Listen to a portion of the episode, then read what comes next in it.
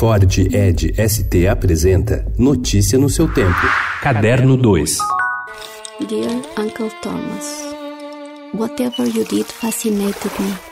Foi um pesadelo a história que cercou a realização do 27º Anima Mundi, a maior maratona de desenhos e filmes em stop motion da América Latina, chega hoje a São Paulo após cinco dias de sessões no Rio de Janeiro, consagrando o drama português Tio Tomás, a contabilidade dos dias de Regina Pessoa como o melhor filme. A história de uma menina às voltas com a saudade por um velho matemático com ares de Fernando Pessoa chegou ao Brasil premiada no Festival de Annecy, diretamente para as telas cariocas, num momento em que o evento nacional corria o risco de não acontecer.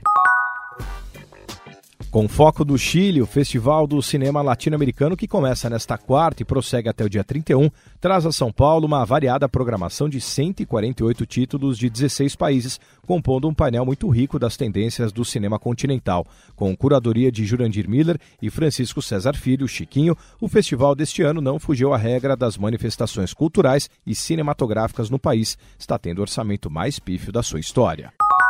Na última semana da exposição Tarsila Popular, o MASP espera receber 30 mil visitantes. Aberta no dia 5 de abril e reunindo as principais obras da pintora modernista, a mostra foi visitada até domingo por mais de 350 mil pessoas, segundo o museu. Às terças, a entrada é gratuita e ontem, a última da exposição, o MASP estendeu a visitação até meia-noite. Com isso, um novo recorde pode ser registrado. Com curadoria de Adriano Pedrosa e Fernando Oliva, Tarsila Popular Popular apresenta cerca de 120 trabalhos da artista, que teve importância central no movimento modernista brasileiro. É a maior já realizada sobre sua obra no Brasil.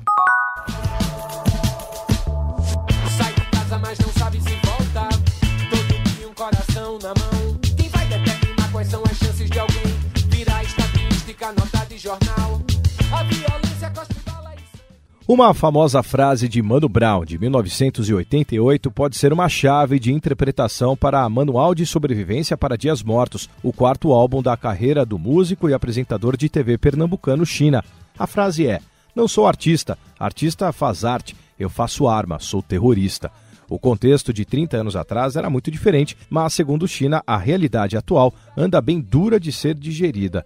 O novo disco é uma resposta do artista a ataques que o setor cultural recebe, como os que costumam associar as leis de incentivo a mamatas e vagabundos. O cantor e compositor apresenta o um novo trabalho no Sesc 24 de maio, em São Paulo, com ingressos a 30 reais. Notícia no seu tempo. É um oferecimento de Ford Edge ST, o SUV que coloca performance na sua rotina até na hora de você se informar.